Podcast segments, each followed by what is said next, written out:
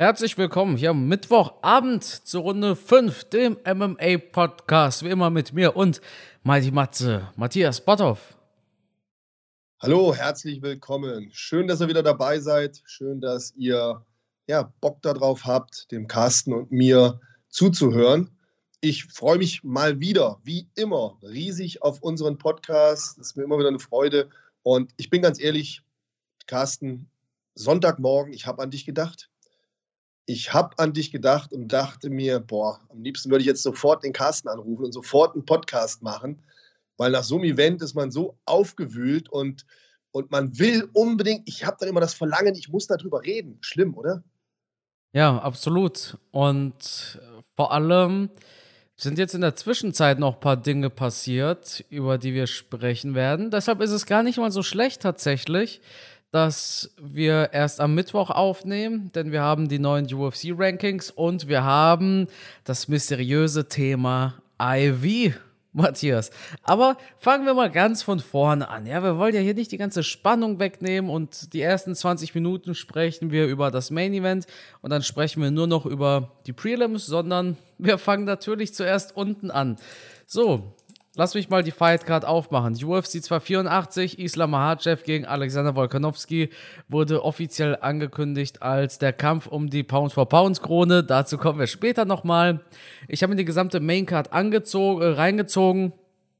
Und ich muss sagen, Matthias, ich war, ich war und ich, oder ich wurde besser gesagt sehr gut unterhalten. Der erste Fight der Main Card war Jimmy Crude gegen Alonso Manifield, ein Unentschieden und ich spreche diesen Fight auch besonders an, weil mich dieser Punktabzug doch etwas verwirrt hat. Findest du nicht? Kann ja, ich habe ich hab das Gefühl gehabt, ich bin zwischendurch eingepennt, weil der kam sehr schnell und sehr überraschend, oder? Dieser ähm, Punktabzug. Ja, ja, ja, ja, genau, genau. Oder hat Manyfield vorher schon mehrfach nein, in den nein, nein. Cage Nein, nein, nein, das war das, das meine ich ja. Weil, ja? Ich dachte, ich hätte was verpasst. Ich, ich habe wirklich in dem Moment an mir gezweifelt und dachte, hä? Der hat doch jetzt zum ersten Mal reingegriffen oder habe ich ja. irgendwie zwischendurch ein Nickerchen gemacht oder so, was bei dem Kampf eigentlich schwer möglich war, weil da ging ja übelst die Post ab. Das war ja, ja ein mega Einstand zu dieser Fight Cut. Also, die haben es ja echt heftig besorgt. Und dann auf einmal der Punktabzug, der für mich überraschend kam, ja ein bisschen aus dem Nichts. Ich meine, Respekt an Jimmy Crude, der war da wirklich ganz, ganz kurz davor, gefinisht zu werden. Hat irgendwie auf Autopilot noch weitermachen können, hat sich dann zurückgekämpft und hat dann diesen einen Takedown versucht. Ich meine, das war in der zweiten Runde. Und dort hat sich Alonso Manifield am Käfig festgehalten. Und weil er sich am Käfig festgehalten hat, das hat man ja auch gesehen, blieb er stehen, ist nicht zu Boden gegangen.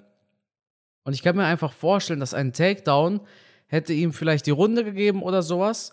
Das heißt, dadurch, dass Alonso Manifield durch diese illegale Technik im Endeffekt den Takedown verhindert hat, hat, ich glaube, Mark Goddard war der Referee, einfach gesagt, pass auf, das war zu viel. Ja. Du hast den Takedown dadurch abgewehrt und weil es eben so verheerend war vielleicht für den weiteren Verlauf der Runde, das war meine Erklärung, meine eigene Erklärung, hat dann der Referee gesagt, direkt sofort einen Punktabzug. Der hat da wirklich nicht lang gefackelt. Wir haben im Twitch-Livestream noch ein bisschen gewitzelt, dass Mark Goddard Geld gewettet hatte auf äh, Jimmy Crude. Das natürlich nur als Scherz, aber man hatte doch schon ein bisschen das Gefühl, dass dieser Punktabzug sehr, sehr schnell kam. Dementsprechend ergab Unentschieden auch absolut Sinn. Zwei Runden ging an Manifield, die letzte Runde ging an Jimmy Crude und das Ergebnis ist dann ein Unentschieden. Was ich halt immer mir in dem Moment dann denke, ist, hast du als Kämpfer das zu 100% unter Kontrolle, dass du dann nicht in den Käfig greifst? Oder ist das eine Art Reflex, eine Art Reaktion, dass du automatisch da reingreifst, um nicht zu Boden zu kommen. Schwierig. Ich habe jetzt noch nie so einen Kampf im Käfig gemacht, aber ich könnte mir vorstellen, dass du halt einfach reflexartig versuchst, dich festzuhalten. Das sind aber Profis. Also wieso ja, schaffen aber, aber wieso schaffen es denn andere? Ja, natürlich. Aber es gibt ja immer die, diese Ausnahmemomente, wo du vielleicht nicht voll bei der Sache bist und dann es dir passiert, dass du da mal reingreifst. Ich meine, schon eine harte Entscheidung, sofort Punktabzug zu geben. Ja, das stimmt. Das war vielleicht ein bisschen schnell. Dann würde ich sagen, springen wir ein Fight Einmal eine Ansage, oh. beim zweiten Mal einen Punktabzug. Hätte ich es, eher nachvollziehen können. Aber es ist gut, das sind die Regeln. Es, es, hat halt den Takedown abgewehrt, weißt du, was ich meine? Dadurch, er war, er, ja, man, also man hat es ja gesehen. Also zumindest hatte ich das Gefühl, noch bevor Mark Goddard dazwischen gegangen ist, habe ich noch gesagt, ey, der hat den Finger da drin, das darf er nicht. Weil man gesehen hat, dass Jimmy Crude ihn nach unten ziehen wollte und du hast einfach richtig, ich war, also Leute, ich habe mir den Kampf nur einmal angeguckt und das war live. Vielleicht laber ich jetzt wirklich Quatsch und in der Wiederholung sieht das nicht so dramatisch aus, wie ich es gerade vor Augen habe. Aber ich hatte das Gefühl, man hat eindeutig gesehen, Manyfield ging wegen diesem Move nicht zu Boden. Und deshalb denke ich, war da der Referee auch so fix bei der Entscheidung, ihm einen Punkt abzuziehen. Wo es aber kein Referee gebraucht hat, Matthias, war im Fight danach. Justin Taffer gegen Parker Porter. Ja, Taffer war richtig tough. Hat dann mächtigen Punch rausgeholt. Ganz in der Manier von ja, seinem, einem seiner Vorgänger, Mark Hunt. Die haben ja beide, glaube ich, die gleichen Wurzeln. Und hier hat er auch so ein Walk-Away-Knockout gemacht. Ne? War spektakulär. Ein ganz böses Ding tatsächlich. Was ich mich gefragt hatte, war, Matthias, du bist der Körperexperte Justin Taffer, als du den gesehen hast, denkst du dir, der könnte da auch in einer anderen Gewichtsklasse kämpfen, wenn er ein bisschen disziplinierter wäre, sage ich mal? Das denkt man ja sehr oft bei den, bei den Schwergewichtlern, dass die, wenn sie ein bisschen was wegmachen, auch in einer anderen Gewichtsklasse kämpfen können. Ähm, der Sprung ist natürlich vom, vom Schwergewicht in die Gewichtsklasse darunter schon relativ groß, ne, wenn ich das richtig in Erinnerung habe. Ähm, schwer zu sagen. Auf den ersten Blick würde ich sagen, ja. Und wir haben ja auch schon Kämpfer in der Vergangenheit gehabt, die das bewiesen haben, dass es möglich ist. Und DC zum Beispiel. Und, und wie heißt äh, der andere, jetzt stehe ich gerade auf dem Schlauch, der gleich zwei Gewichtsklassen übersprungen Cannon, hat. Äh, Jared Cannon, Cannon, genau. Der ehemals Schwergewichtler ist dann äh, zweimal runtergegangen und sieht ja jetzt aus wie ein Modellathlet, wie ein Bodybuilder. Überraschend, was da manchmal unter diesem Fettkorsett drunter steckt. Möglich ist es bestimmt. Aber es wird seine Gründe haben, warum diese Schwergewichtler das nicht machen. Ja. Spannend. Dann hatten wir einen Fighter, den wir im Podcast auch angekündigt haben als passt auf diesen Mann auf. Und zwar Jack Della Maddalena. Ich erinnere mich, ich glaube, ich hatte es letzte Woche schon gesagt, ich erinnere mich daran, bei unseren Runde 5 Awards, dass der bei vielen Leuten als Newcomer des Jahres ge gewertet wurde und wir einfach keine Ahnung hatten, wer das ist. Das hat er schon ja. mal mitbekommen und hat sich gesagt, ich muss jetzt den zwei Typen aus Deutschland zeigen, wer ich bin. Ja, wobei, als ich ihn dann im Käfig gesehen habe, sind mir die Kämpfe von ihm wieder eingefallen. Die haben mir dann den Zusammenschnitt gezeigt von ihm, wo er wann wie vorher gekämpft hat. Und vielleicht kann man uns das gar nicht so übel nehmen. Ähm, mir hat auf Instagram jemand geschrieben und hat gesagt, Matze, den musst du dir angucken, der hat einen super Boxen. Ähm, derjenige, der mir auf Instagram geschrieben hat, hat er absolut recht gehabt. Ein echtes Talent, der Typ, mit, mit einem Mordsbums im Arm. Und jetzt hat er wirklich mehrfach hintereinander bewiesen, wie schnell er Kämpfe entscheiden kann. Also spektakulär, wie er Randy Brown besiegt hat. Und ich glaube, das Einzige, was noch spektakulärer war, ich weiß nicht, ob du das realisiert hast, wie, wie Randy Brown zu Boden gefallen ist. Zusammengeklappt ist er quasi.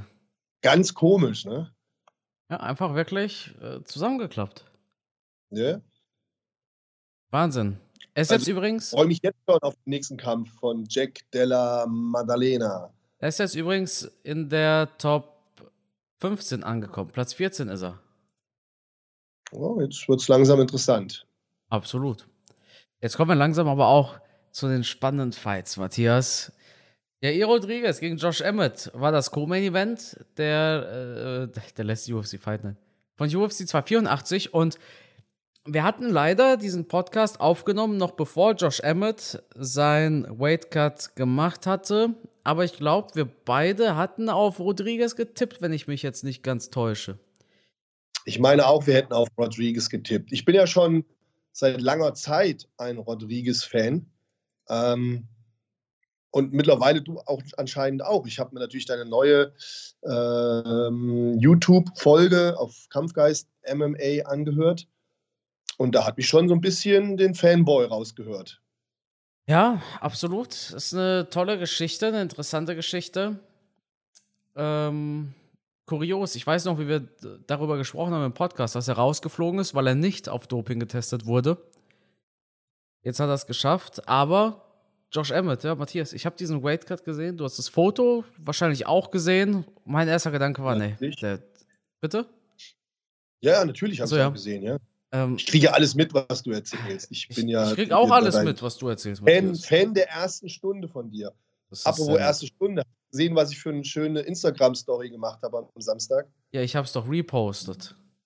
Natürlich. Das, ähm, Hier, Miss Kampfgeist war auch sehr begeistert. Ja. Die, hat, die, hat, sich auch sehr gefreut. Ich fand. Ich freue mich, freu mich immer wieder, wenn ich dich am Boden sehe. ja. Dein mit deinen Füßen auf mir treten kannst. ja.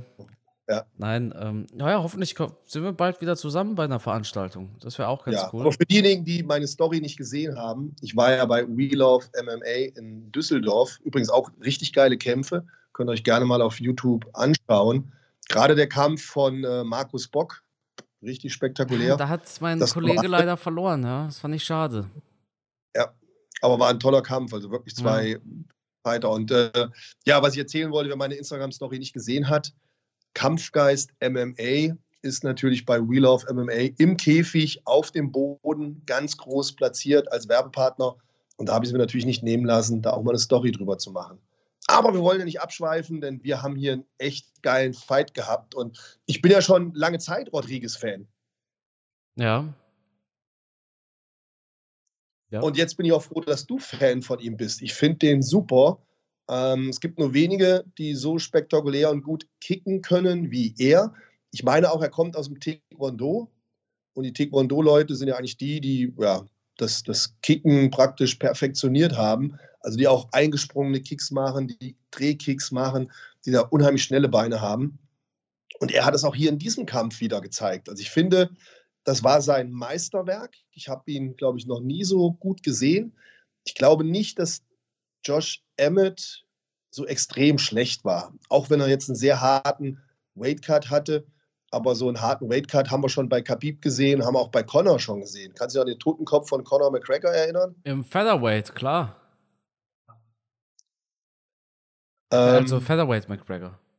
Ja, ja, ja, ja, der sah ja auch genauso aus. Und äh, Josh Emmett, wir bewegen uns ja hier auch im, im Federgewicht, der sah auch dementsprechend aus. Ich sah, denke aber am, am Kampfabend oder am Kampftag, wie auch immer, sah eigentlich gut aus. Rodriguez war einfach on point. Der war, der war schneller, der war explosiv, tolles Timing. Ähm, allein die Schnelligkeit, wenn er gekickt hat, wie schnell er mit der Faust nachgesetzt hat, das fand ich schon beeindruckend. Das war echt toll. Ne? Also ob Low Kick, ob High Kick, gleich die Faust hinterhergeschoben. Josh Emmett schien in den ersten Momenten so ein bisschen überfordert von der Schnelligkeit, von der ja, Flexibilität, ne, von dieser auch, ähm, wie soll ich sagen, äh, diese, diese Anzahl der Waffen, die ein Rodriguez im Sortiment hat. Der mhm. kann halt einfach mehr. Bei Josh Emmett hast du so das, diese klassische Boxerhaltung. Ja, er ist ein Ringer. Du rechnest damit, dass er vielleicht noch einen Takedown macht.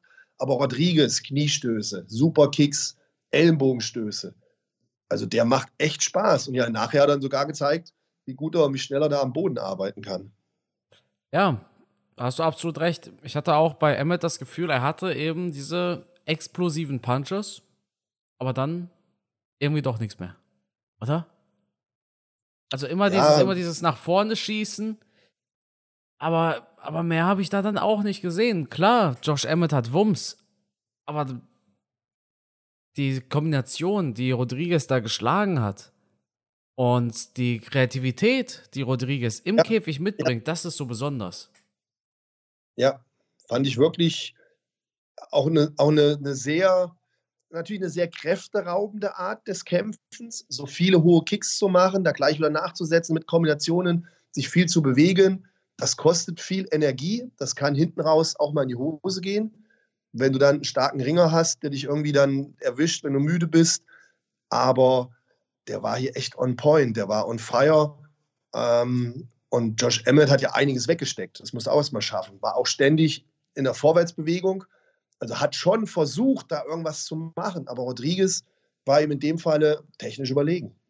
Ja, absolut. Toller Fight gewesen. Also ich, mir hat es mir hat's sehr gut gefallen. Jetzt ist Rodriguez der neue Interims-Champion im UFC Featherweight. Der Fight gegen Volkanovski ist unausweichlich eigentlich. Ich habe das ja auch im Video erklärt. Ich denke, der einzige Weg, wie Rodriguez oder nee, wie Volkanovski ein Rematch bekommt, einen direkten Rückkampf, wäre, indem er seinen Gürtel abgibt. Das wäre aber eine fatale Entscheidung, denke ich. Dazu kommen wir aber später. Rodriguez gegen Volkanovski ist ein Fight, auf den freue ich mich. Ich denke zwar, dass Volkanovski trotzdem gewinnen, gewinnen würde, aber Gesundheit. Aber ich denke, ein Rodriguez würde es spannender machen, als es ein Korean Zombie zum Beispiel gemacht hatte.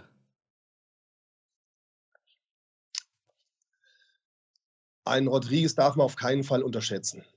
Klar, Volkanowski, werden wir gleich noch zu kommen, absoluter Ausnahmefighter, nochmal eine andere Hausnummer als Josh Emmett. Aber ein Rodriguez wäre da nicht chancenlos. Ja. Auf alle Fälle ein Fight, auf den ich mich freuen würde. Auch wenn ich Vorteile bei Volkanowski sehe, ganz klar. Gut, Matthias. Dann würde ich sagen, kommen wir zum Main Event, oder? Islam Makhachev oh, ja. gegen Alexander Volkanowski. Der Fight um die Pound-for-Pound-Krone hieß es so schön. Und es war ein Fight, der war spannender und knapper und herzzerreißender, als ich tatsächlich anfänglich erwartet habe. Als der Kampf losging, war ich doch überrascht, wie stark dieser physische Unterschied zwischen den beiden ist. Das sah aus, als wären da zwei Gewichtsklassen Unterschied. Bin ich dir ehrlich? Ich meine, klar, wir hatten das Face-Off gesehen und ich war schon beim Face-Off überrascht. Aber ich war definitiv super überrascht, als die beiden dann gekämpft haben. Ich war von ganz vielen verschiedenen Dingen überrascht. Von Volkanowskis australischem Wrestling, von Mahachevs Kickboxen auch. Ich dachte im Vorfeld, hat ja Makachev gesagt, er will ihn ausnocken. Ne? Und das wird keine Submission, er will ihn ausnocken. Ich persönlich dachte mir, ja, komm, ne, ist klar, sobald das irgendwie brenzlig wird, ab der zweiten Runde wird gegrappelt, aber Machachev hat sein Wort versucht zu halten. Der hat gekickboxt und das hat mich richtig überrascht, oder? Dich auch? Hm, was heißt überrascht? Ich habe schon, also sagen wir mal so, ich habe nicht damit gerechnet, dass Wolkanowski am Boden so gut mithalten kann. Volkanowski hat mich am Boden schon überrascht. Ich bin immer nervös, nervös geworden, wenn es an Boden ging, auf den Boden ging. Aber er hat da doch sich ja, nicht behaupten können, aber er hat sich gut verteidigen können. Er hat einen guten Eindruck gemacht. Im Umkehrschluss, das gleiche beim Makachev im Stand. Da waren ein paar schöne Aktionen dabei, ein paar schöne Sachen, die er gemacht hat. Alles in allem haben mich beide Kämpfer absolut mitgerissen, absolut überzeugt. Beide sind wirklich auf einem ganz, ganz hohen Niveau. Es war ein super Fight, es war ein spannender Fight. Ähm, Makachev zu Recht für mich der Sieger gewesen. Alexander Wolkanowski aber für mich der Sieger der Herzen, ganz klar. Weil ich auch am Ende nach den fünf Runden das Gefühl hatte, Makachev war froh, dass es vorbei war. Und Wolkanowski hat sich geärgert, der hätte gerne noch eine sechste und siebte Runde gemacht. Der hat auch einen Mords, Kondition, oder? Ja, brutal. In der fünften Runde, ich hatte nicht das Gefühl, dass Wolkanowski müde ist oder an Spritzigkeit verloren hat. Und dann hat er in der fünften Runde nochmal Gas gegeben. Also das hat mich, hat mich wirklich vom Hocker gerissen. Ähm, Makachev war da körperlich, was man nie gedacht hätte, so ein bisschen unterlegen zum Schluss hin.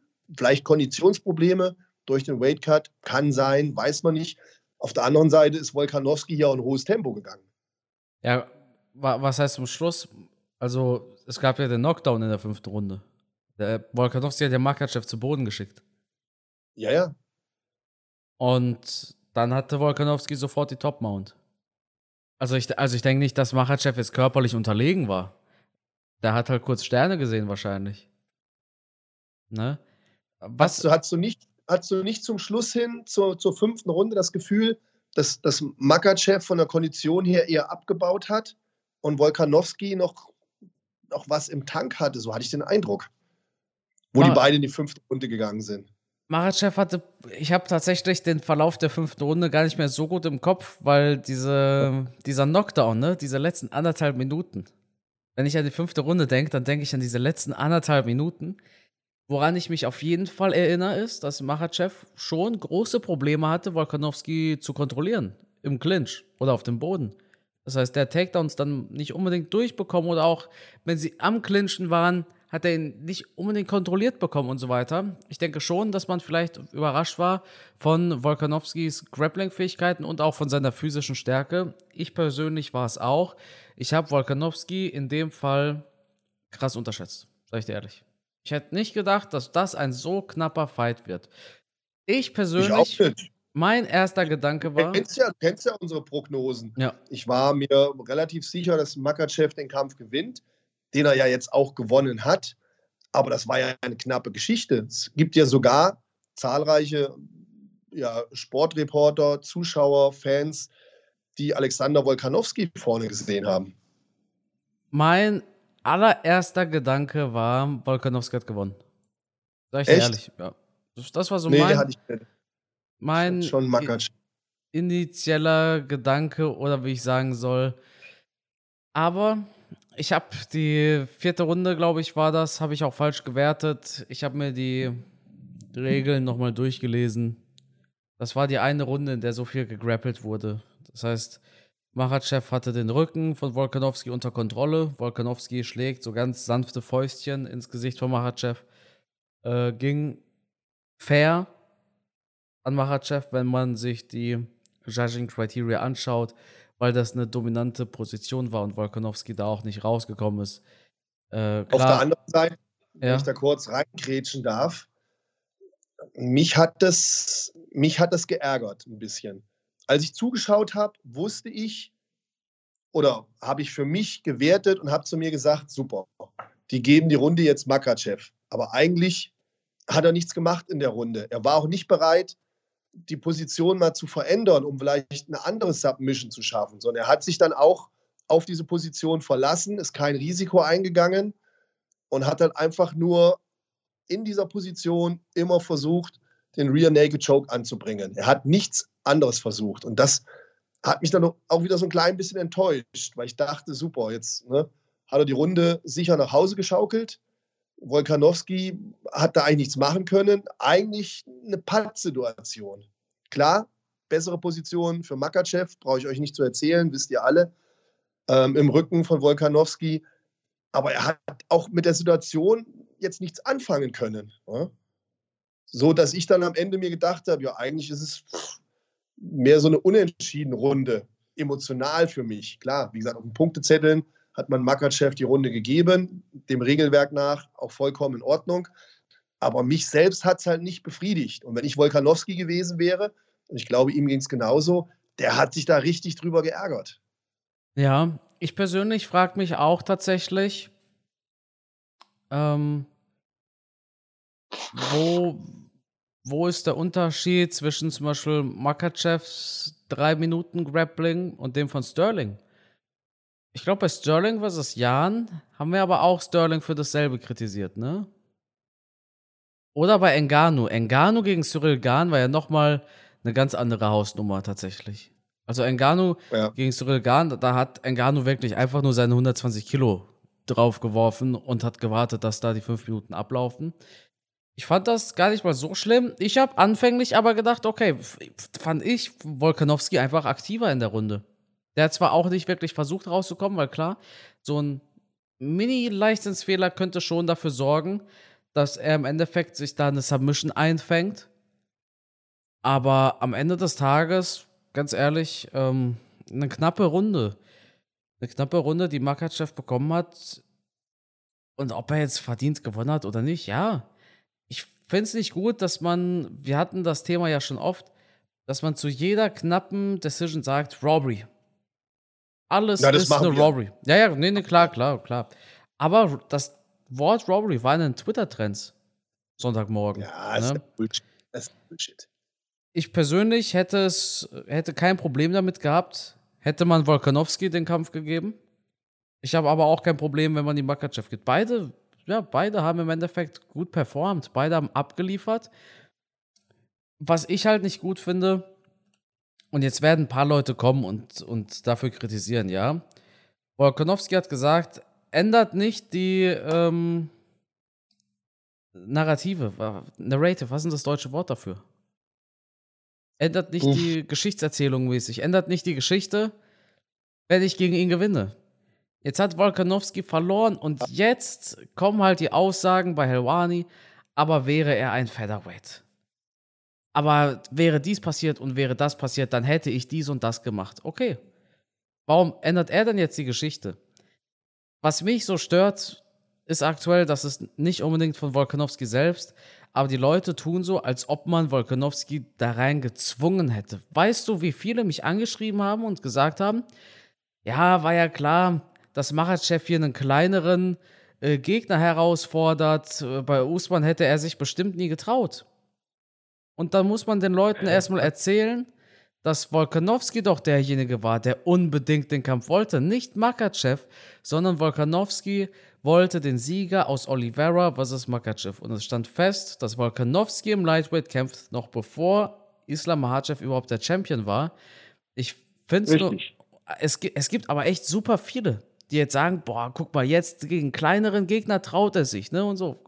Ist echt äh, überraschend. Das war doch von vornherein klar, dass Volkanovski hochgeht. Und ähm, es war ein knapper Fight. Also man hätte ihn beiden geben können, aber ich, ich sage seit Jahren, was ich nicht mag, sind schlechte Verlierer. Nicht, dass ich sage, dass Volkanovski einer ist, aber viele Fans müssen jetzt so diesen Sieg von Machachev sehr stark relativieren, finde ich. Was ich schade finde. Makachev hat gewonnen, das ging auch so in Ordnung. Ich hätte am liebsten hätte ich einen Unentschieden gesehen. Dann hätte ich wahrscheinlich die größte Hoffnung gehabt, dass der Kampf wiederholt wird. Aber bei fünf Runden ist es halt immer sehr, sehr selten, dass sowas passiert. Ähm, aber man kann hier weder über den einen noch über den anderen Kämpfer irgendwas Schlechtes sagen. Es war ein super Kampf auf hohem Niveau. Und wenn Alexander Wolkanowski eine Gewichtsklasse höher geht, dann hat er dieses Gewicht, dann kämpft er in dieser Klasse und dann ist er ja auch kein kleinerer oder sonst irgendwas. Also ja, und genauso hat Makachev ja nicht gesagt, ja, jetzt schickt man den Kleinen hoch oder wie auch immer, sondern wie du eben schon gesagt hast, Wolkanowski war ja letztendlich derjenige, der das machen wollte und der in seiner Gewichtsklasse gut aufgeräumt hat, um halt sagen zu können, ich gehe da hoch und mache das. Ähm, Makachev war letztendlich hier derjenige, der ja mehr zu verlieren hatte. Ja, er war der mit dem physischen Vorteil. Er war der mit dem Gürtel. Er war jetzt nicht der mit der Pound for Pound Nummer 1. Laut UFC hat er den ja gewonnen, aber ja, deshalb. Was, was ich ein bisschen schade finde, ist, dass jetzt sehr relativiert wird, auch was den Sieg angeht. Dass die Leute sagen, ja, der hat ja nur knapp gewonnen. Aber das war ja hauchdünn. Aber ganz ehrlich, er hat dagegen den besten Kämpfer der Welt gewonnen. Und dann war es knapp okay, aber er sah nicht schlecht aus. Ich muss aber nochmal dazu sagen, Volkanovski sah krass gut aus, obwohl der so klein war, obwohl ich das Gefühl hatte, da kämpfen, da, da sind zwei Gewichtsklassen Unterschied. Volkanovski, bin ich ehrlich, hat bewiesen, dass er Pound for Pound der beste Kämpfer der Welt ist. Und deshalb kann ich Ja, auch den bisschen, Eindruck hatte ich auch. ja, und deshalb kann ich es auch nachvollziehen, dass die Media-Leute da gesagt haben, er bleibt der beste Kämpfer der Welt, er bleibt die Nummer eins. Ja, ist auch ein Thema, was wir gleich nochmal ansprechen müssen. Volkanowski, auf alle Fälle, der Typ ist eine Maschine. Da kannst du sagen, was du willst. Also das Tempo, was der die fünf Runden durchgezogen hat, und ich hatte es anfangs schon gesagt, wo wir über das Thema gesprochen haben, der hat für mich den Eindruck gemacht in der fünften Runde, der hat sich ja fast drüber geärgert, dass schon die fünfte Runde war. Der hätte eine sechste, siebte noch machen können in dem gleichen Tempo. Also eine unheimliche Fitness, krasser Typ. Ähm, so einen muss man halt erstmal besiegen. Also wir dürfen da Islam Makachev jetzt auf keinen Fall irgendwas mitnehmen. Dass Alexander Wolkanowski Pound for Pound noch der beste Fighter ist, kann ich auch nachvollziehen. Er hat halt hier knapp verloren, das ist die eine Sache.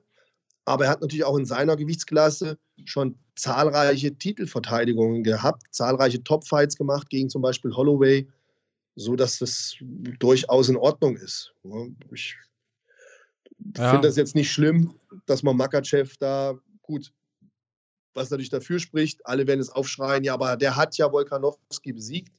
Das ist richtig. In diesem 1 zu 1 Duell stimmt das so. Aber wenn man jetzt alle Komponenten mit reinnimmt, wer der beste Fighter ist, ja, wenn, wenn ich jetzt mit Makachev befreundet wäre, würde ich wahrscheinlich anders reden. Dann würde ich sagen, ey, was soll das? Er hat den wenn, wenn, wenn, wir jetzt aus, auch aus Dagestan wären. ja, dann äh, deswegen, ich will jetzt auch kein Bullshit reden. Das, aber sagen wir mal so, ich, ich würde jetzt auch nicht schimpfen, wenn Makachev ne, auf 1 stehen würde. Ich finde es aber auch in Ordnung, wenn Volkanowski auf 1 steht. Ja. Ich kann es ähm, zumindest nachvollziehen, sagen wir es mal so. Ist natürlich nicht gut gealtert, die Geschichte der UFC. Die UFC hat äh, mindestens drei Posts äh, daraus gemacht. Ne, vier Posts. Einmal The New World Pound for Pound Number One and nobody can take that away from at Islam Makhachev. Dann haben sie ebenfalls geschrieben and still der Lightweight Champion der Welt und also and new Pound for Pound Nummer 1. Dann gab es danach nochmal einen Post er hat sein Ziel erreicht, Pound for Pound Nummer 1. Und heute kam dann der Post von der UFC. Die neuen Pound for Pound Rankings sind da. Was denkt ihr darüber? Und dann sehen wir, okay, ja, das war es dann doch nicht mit der Pound for Pound Nummer 1, sondern Volkanovski ist jetzt die neue Nummer 1.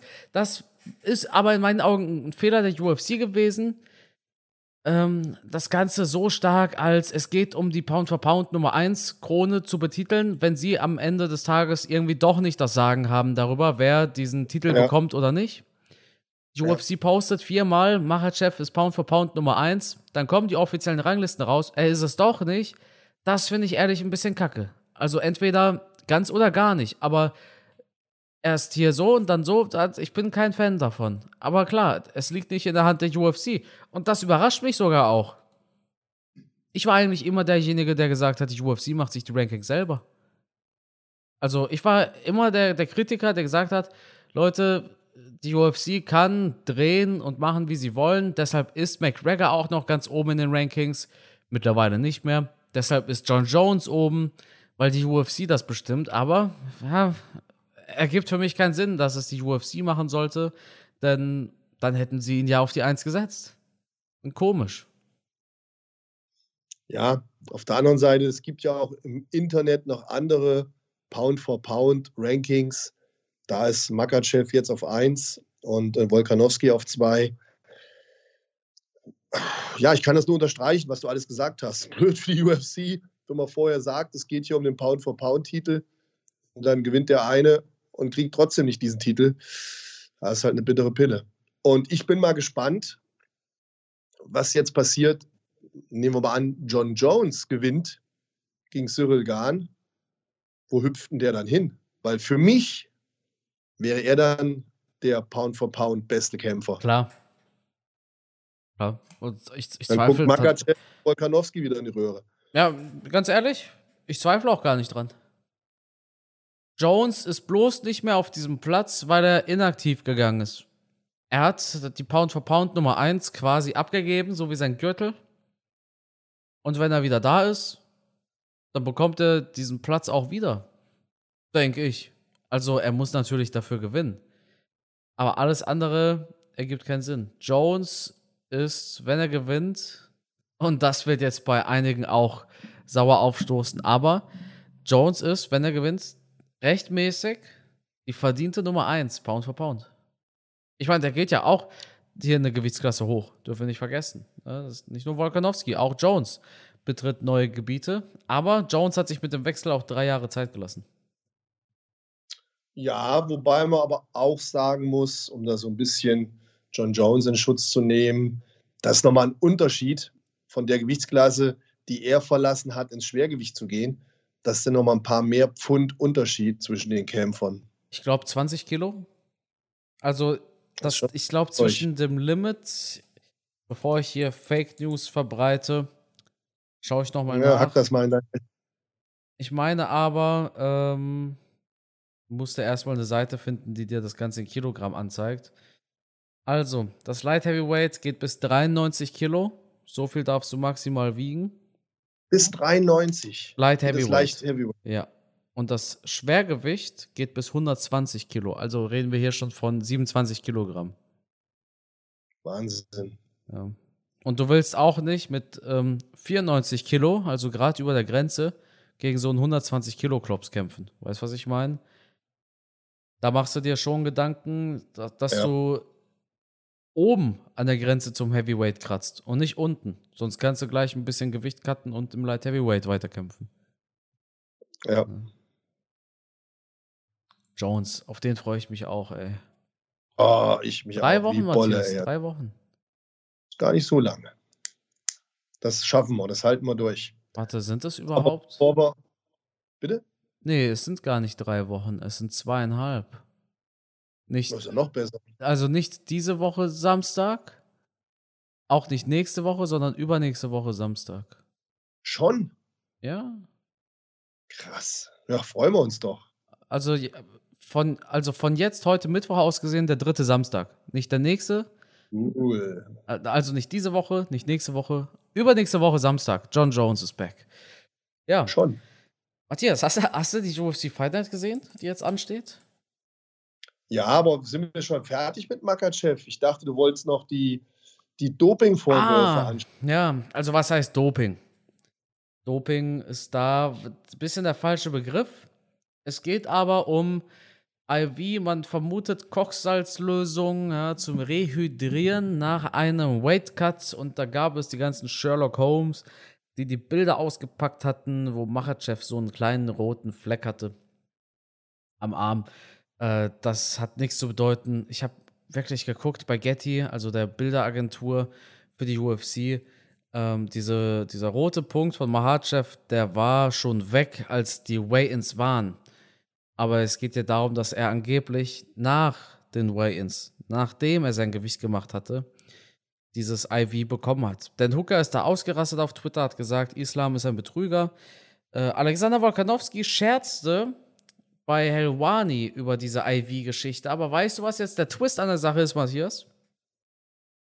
Das Interview mit Volkanowski und Helwani wurde aufgenommen, bevor Dan Hooker auf Twitter da ausgepackt hat. Weißt du, was ich meine? Mhm. Das heißt, Volkanowski spielt auf diese IV an, noch bevor Dan Hooker auf Twitter das Ganze veröffentlicht hat. Also irgendwas wird das Team von Volkanowski da vermuten, Aktuell weiß man es nicht. Fakt ist, mir hatte ein Kämpfer, bei dem ich mir sicher bin, dass er sich auskennt, hatte mir gesagt, IVs macht jeder. Das macht jeder und es überrascht ihn, dass daraus so ein Geschiss gerade gemacht wird, weil es absolut kein Geheimnis ist. Ich war jetzt ehrlich gesagt überrascht, dass es auf der Dopingliste stehen soll weil ich kenne es aus, aus Berichten von anderen Sportlern, ähm, wo halt ähnliche Sachen gemacht wurden. Und das waren jetzt keine Kampfsportler, das Tennisspieler, Sprinter, Formel-1-Fahrer. Und ich ja. meine mich erinnern zu können, dass das mal der Dr. Müller Wohlfahrt erzählt hat. Ja, vom FC Bayern. Bayern. Ja, ja. Genau. Dieser Wunderarzt. Und der ist ja teilweise schon zum Beispiel ich meine, Boris Becker wäre es gewesen, der hat den angerufen, hat gesagt, hier, ich habe eine Grippe, Erkältung, mir geht so schlecht, bla bla bla, Leistungseinbußen. Und dann ist der zu Hause von seiner Terrasse mehr oder weniger gegen den Willen seiner Frau, die saßen da gemütlich zusammen, dann sagt er, du Schatz, Boris ist dran, ich muss mal gerade nach Australien fliegen. Dann ist er nach Australien geflogen, hat da Boris Becker behandelt und der hat die Australian Open da weitergespielt. Bei einem Formel-1-Fahrer ähnliche Sachen. Ähm, Usain Bolt zum Beispiel hat diesem Dr. Müller-Wohlfahrt ja auch eine Goldmedaille geschenkt von einem seiner Olympiawettkämpfe, weil er ihm da kurzfristig geholfen hat. Und in einem Interview hat er mir erzählt, ich meine, es ging um Tennisspieler oder hat, hat, hat, hat, hat, hat er dir erzählt? Nein, äh, hat er also, im, im, Interview erzählt. Also, hat er im Interview erzählt. Ich dachte schon. Ähm, nee, war ein Versprecher von mir. Hat er im Interview erzählt, dass er auch dahin geflogen ist und dann hat er und dann hat dann der Markus Lanz ihn gefragt, ja, was haben sie da gemacht und so.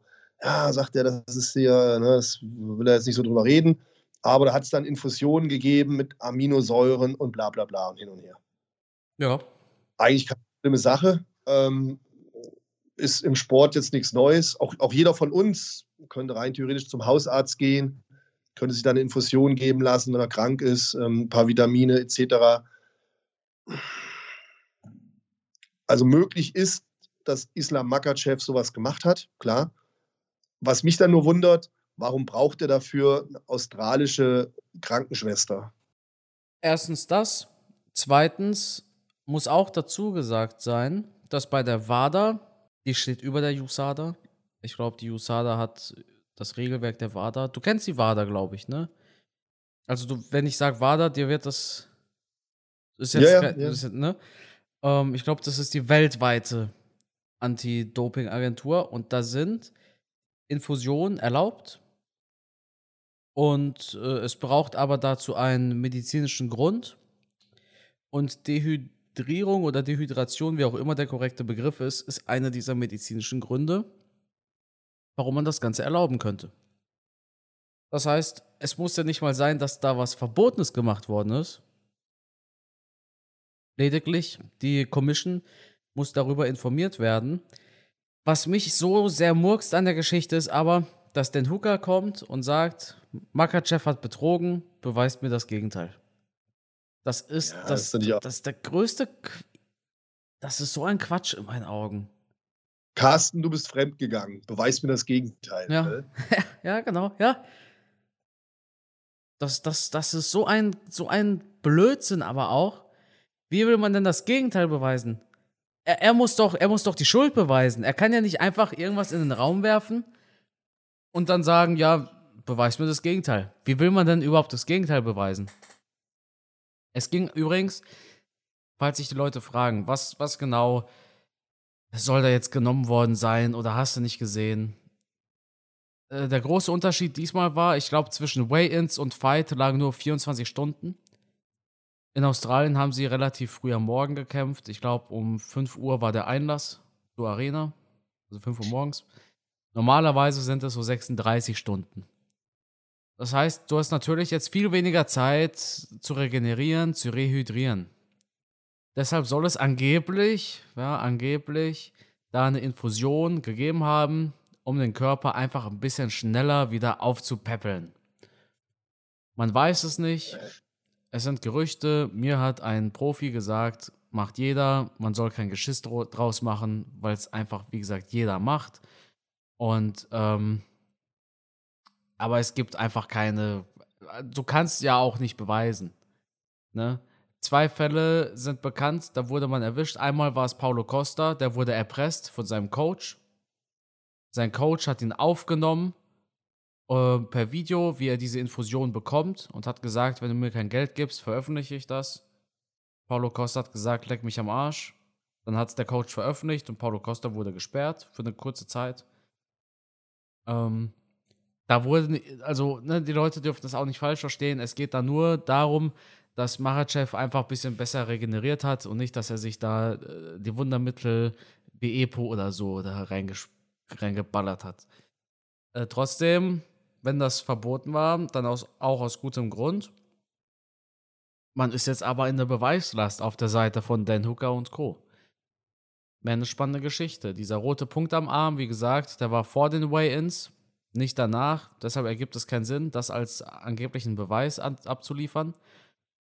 Und wir sind gespannt, Matthias. Ergibt das denn Sinn, so eine, so eine ähm, Lösung, wenn man dehydriert ist? Du kennst das ja auch. Das heißt, auch im Bodybuilding war der ja staubtrocken. Bekam man da auch ja. eine Infusion oder so? Oder wie ja, das da? macht schon, macht schon Sinn, ja. Aber das ist jetzt kein Wundermittel. Also, pff, es ist ein gesundheitlicher Aspekt, aber da wird jetzt kein, kein Medikament zugeführt, was deine Leistung jetzt extrem steigert. Du versuchst dem Körper paar Aminosäuren, ein bisschen Flüssigkeit zurückzugeben. Oh, ich sehe da jetzt überhaupt kein Problem drin. Ich, wie gesagt, ich halte das jetzt auch nicht für ein, für ein Wundermittel. Das sind ja auch Sachen, die du normal oral zuführen könntest. Nur über diesen Weg werden sie halt einfach schneller und besser vom Körper aufgenommen. Also, Aber wie gesagt, da also wenn, wenn stell dir vor, es würde stimmen und Makachev hat tatsächlich so eine Infusion bekommen, um so besser zu regenerieren. Du würdest sagen, das ist jetzt relativ egal. Ja, du bist der Profi, ja, Matthias. Ist, ja, natürlich. Also in meinen Augen, in meinen Augen ist es relativ egal. Ja, spannend, weil da, weißt du, Matthias, also wir gehen ja, wir gehen ja davon aus, wir gehen ja davon aus, du hast, nehmen wir einfach, einfach mal, um ein Beispiel aufzumachen. Ähm, nehmen wir mal an, du hast 100% Leistungsfähigkeit. Das ist dein Akku. 100% Leistungsfähigkeit. Jetzt fängst du an zu dopen mit Steroiden, EPO, Wachstumshormonen, was auch immer. Und du verschiebst praktisch deine 100%-Grenze, so dass du drüber hinausgehst und erreichst 120% Das wäre jetzt Doping. Jetzt gehen wir vom Fall Makachev aus.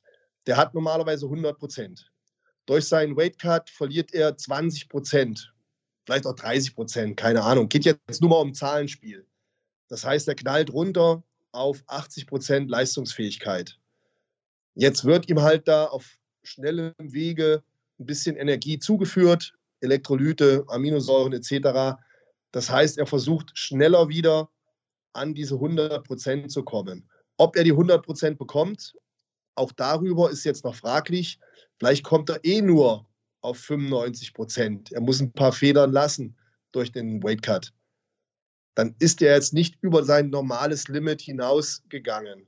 Er hat lediglich schneller den Weg zu den 100 Prozent wieder zurückgesucht. Aber es wäre jetzt nicht so, dass er wie durch EPO praktisch seine 100 Prozent nach oben hin verschieben könnte. Sehr interessant, Matthias.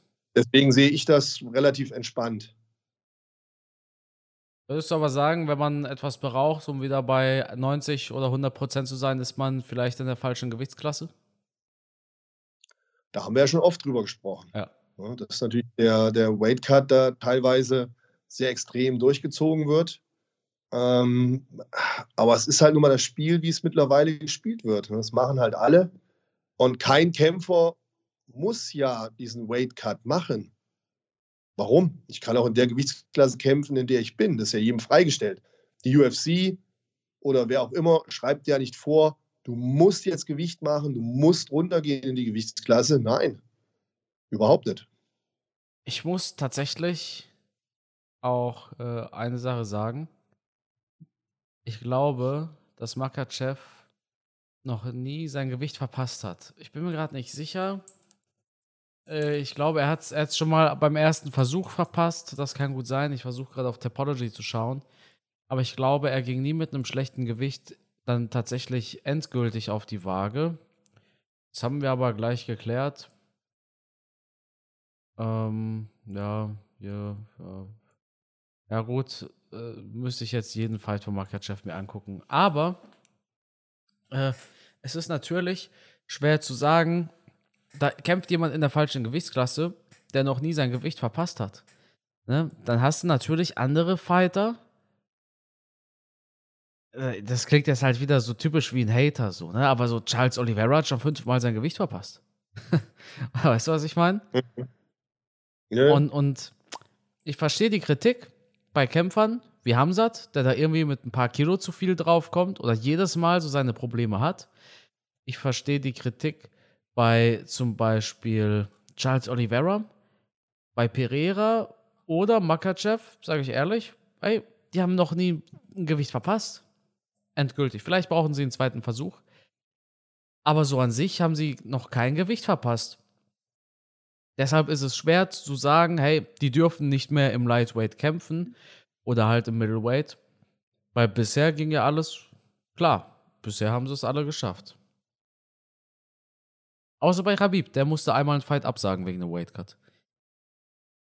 Gegen Tony war das. Er ist da im Krankenhaus. Gegen Tony Ferguson. Ja, ja, ja weiß, ja. weiß ich. Deshalb, wenn, ja. wenn jemand Kämpfe absagt oder wenn jemand ähm, so offensichtlich ähm, nicht antreten kann wegen eines Weightcuts, dann verstehe ich Kritik schon. Wenn es stimmt mit der IV, ja, dann hätte ich es auch tatsächlich verstanden. Das heißt, wenn dein Weightcut so knallhart ist, dass du ohne verbotene Hilfsmittel wieder auf die Beine kommen musst, dann klingt das für mich persönlich als Ausstehender auch nach zu viel. Aber auf der anderen Seite erlaubt es die WADA bei dehydrierten Kämpfern. Ne? Übrigens. Ja, und man muss auch dazu sagen, nicht jede Gewichtsreduktion verläuft ja gleich. Ne? Kann auch durchaus sein, das eine Mal gewinnt, gewinnst du relativ schnell an Gewicht, baust schnell ab, kriegst es gut hin. Ein andermal klappt es vielleicht aus irgendwelchen Gründen nicht. Du hast vielleicht später angefangen. Du warst zwischendurch mal ein paar Tage erkältet oder, oder, oder. Kann immer mal was sein, wo es vielleicht nicht so gut funktioniert hat. Ja. Weil du arbeitest ja immer, das kann man dann wieder zum Vorwurf machen, du arbeitest ja wirklich in einem absoluten Grenzbereich. Und immer dann, wenn ich in einem Grenzbereich arbeite, ist das Risiko natürlich hoch, dass es auch mal nicht funktioniert. Ja, absolut. Oder ich, oder ich halt, äh, ja, mehr oder weniger stark erschöpft bin. Das kann halt mal passieren. Ja. Alles, alles gut. Ich bin einfach nur happy, dass wir so einen geilen Kampf hatten. Ja, auf jeden Fall. Der war knapper als erwartet. Ohne Scheiß. Absolut. Hätte ich auch Zeigt mal wieder, dass wir keine Ahnung haben. Ja, sowieso. Volkanovski hat aber ganz ehrlich so in keiner wirklichen Hinsicht verloren, oder? Bei den Fans hat er nur gewonnen. Ja. Pound for Pound Nummer 1 ja. ist er geblieben. Was hat sich für den geändert? Champion ist er immer noch? Alles gut, alles gut. Braucht sich keiner von beiden zu ärgern, auf keinen ja, Fall. Ja, gut. Stimmt. Matthias, dann würde ich sagen, hätten wir es mit UFC 284. Wir haben aber noch eine kommende UFC Fight Night. Ja, da ist eine Kämpferin, glaube ich, ausgefallen, ne? Tyler Santos. Das Main Event. Und dafür kämpft jetzt Jessica Andrade. Das ist ehrlich gesagt auch der einzige wirklich gute Fight, ja. Also OSP steht auf der Fightcard. Guck ja, mal einer an. Im, im, im, bei den Vorkämpfen, oder? Nicht ja, aber, ga, aber, ganz unten bei den Vorkämpfen sogar. Ja. Zack Pauger. Ja, der ist ja. tot zu kriegen. Mal, die, die Nummer. Aber Jim Miller. Miller macht auch mit. Ja. Der macht tatsächlich auch noch. Ähm, weißt du, was das Besondere bei Jim Miller ist? Der hat bei UFC 100 gekämpft. Der hat bei UFC 200 gekämpft. Und wenn er so weitermacht, kämpft er auch bei UFC 300. Ich glaube, das, das, das will der schaffen. das, aber das musste, das musste echt erst mal hinkriegen, ne? Ja, Jim Miller ist, ist eine Legende. Der, der hat ja auch schon. Gibt es jemanden, den er noch nicht gekämpft hat? Der hat auch jeden gekämpft, oder? Von Donald Cerrone über Clay Guida, über Charles ja. Diego Sanchez, Darius? Äh, alle. Nate Selbst hier Taktori Omi und ach, Wahnsinn. Benil Dariush hat da auch schon gekämpft. Ja. Frankie Edgar, 2006. Melvin Gilar, Benson Anderson. Weißt du, was ich krass finde? Der hat Frankie Edgar gekämpft. Da waren beide, äh, standen beide 5 zu 0. Jetzt guck Wahnsinn. mal, wo es für die beiden mit der Zeit hinging. Weißt du? Ja, ja. Ja. Der hat, der hat auch, äh, der hat auch mal gegen, gegen Charles Oliveira gewonnen. Ja, Wahnsinn, oder? Mit einer Submission, das musst du überlegen, ey. Das ist, ja. Also Jim Miller ist ein, ein Phänomen. Das ist äh, ja unglaublich, allein zu sehen, wie viele Kämpfe der schon als Profi gemacht hat. 35 Siege, 16 Niederlagen. Unglaublich. Unglaublich. Der hat mehr Zeit im Oktagon verbracht als der ein oder andere Zuschauer auf dem Sofa bei MMA-Fights. Absolut. Und Matthias, wir haben noch einen weiteren äh, relativ interessanten Fight auf der Karte und zwar Hussein Askabov gegen Jamal Emmers. Askabov ist noch relativ jung, steht 23 zu 0. Jetzt muss man gucken, ob es auch für die UFC reicht. Dann haben wir Zack Pauger, die Nummer 195 der weltweiten Heavyweights. Ich dachte mir die ganze Zeit, warum kenne ich den? Und dann ist es mir eingefallen. Der wurde von Usmans Heavyweight-Bruder, von diesem dicken Stier, ausgenockt. Ja. Main Event, ja, Main Event ist ganz gut. Aaron Blanchfield kennen wir von ihrem Sieg gegen Molly McCann. Die hat da Molly McCann wirklich auseinandergepflückt. 23 ja, Jahre. 23 Jahre und die muss jetzt gegen eine aggressive Jessica Andrasch. Die hat letzten Monat gekämpft gegen Lauren Murphy, aber das, das war für Jessica Andrasch war das ja kein wirklicher Kampf. Das war so eine 15 Minuten Übung am Boxsack. Deshalb hat sie sich wahrscheinlich gedacht, gut, jetzt im Januar habe ich mich aufgewärmt eine Viertelstunde. Jetzt kann ich dann auch ja, in den richtigen Fight gehen. Jessica Andrasch sah da extrem gut aus. Aber Irene, die ist nicht zu unterschätzen. Ich fand die das letzte Mal schon echt gut. Also, also sie hat. Weil Jessica auch nicht wirklich viel Training hatte. Ich weiß nicht, wie fit die jetzt schon wieder ist. Ja, aber vergleich doch mal. Andrasch, ehemalige Championess, hat äh, Rose in ein anderes Universum geslammt. Ja, aber trotzdem, die hat ja. ihren Kampf gewonnen. Meistens ist es doch so, dass die Kämpfer dann erstmal zwei, drei Wochen Urlaub machen, wo sie wirklich überhaupt nicht trainieren. Das heißt, wenn ihr Kampf jetzt wirklich ähm, erst vor vier Wochen war, dann ist die gerade aus dem Urlaub, hat die ersten Trainingseinheiten gemacht. Ich bin mal gespannt, wie fit die sich, wie fit die sich zeigt. Ich denke, sie wird fürstlich entlohnt dafür, dass sie ein Main Event einer nicht ganz so spannenden Fight Night rettet. Ja, denke ich. Ja. Äh, Blanchfield ja. ist schon mit 23 Molly McCann so auseinanderzunehmen, das war eine echt einseitige Geschichte. Das war echt nicht übel. Ja? Deswegen, also ich sehe das noch nicht als sichere Nummer für Jessica Andrasch.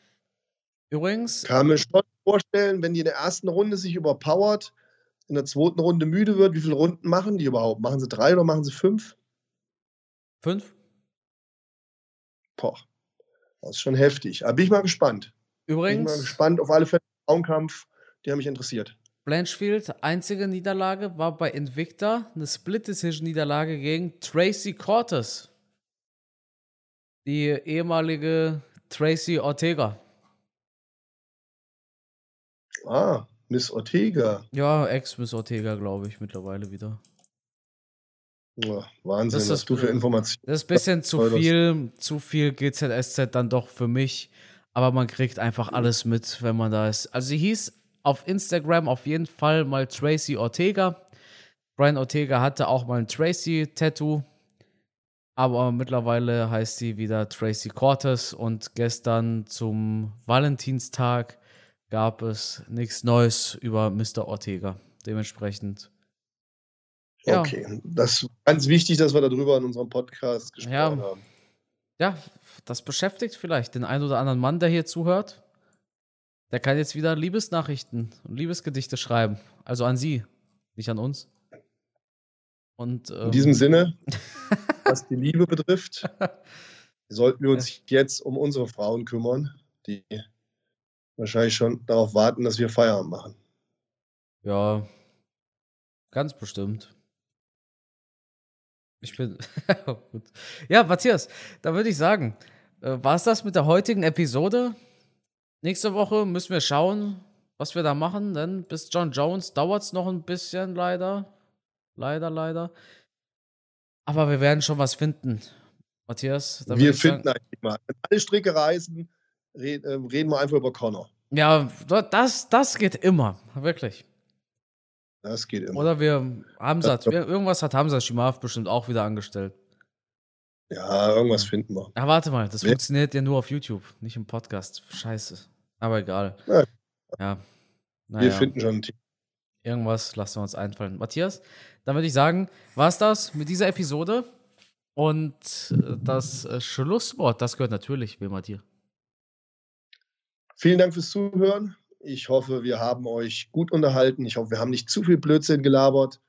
Ähm, und selbst wenn, es ist doch entscheidend, dass wir euch unterhalten haben. Oder ihr müsst ja nicht mit allem übereinstimmen, was wir hier erzählen. Aber es macht immer wieder eine Freude zu hören, wie viel Ahnung der Carsten vom Kampfsport hatte. Und ich freue mich schon darauf, Woche fachsimpeln können über die ja, vor uns stehende Fight Night und wer weiß, was dann noch alles kommt. Und äh, ihr müsst natürlich wieder dabei sein. Deswegen unbedingt nächste Woche wieder einschalten bei Runde 5, dem besten MMA-Podcast, den ich kenne. In diesem Sinne, ihr seid die Besten, bleibt gesund, bis nächste Woche.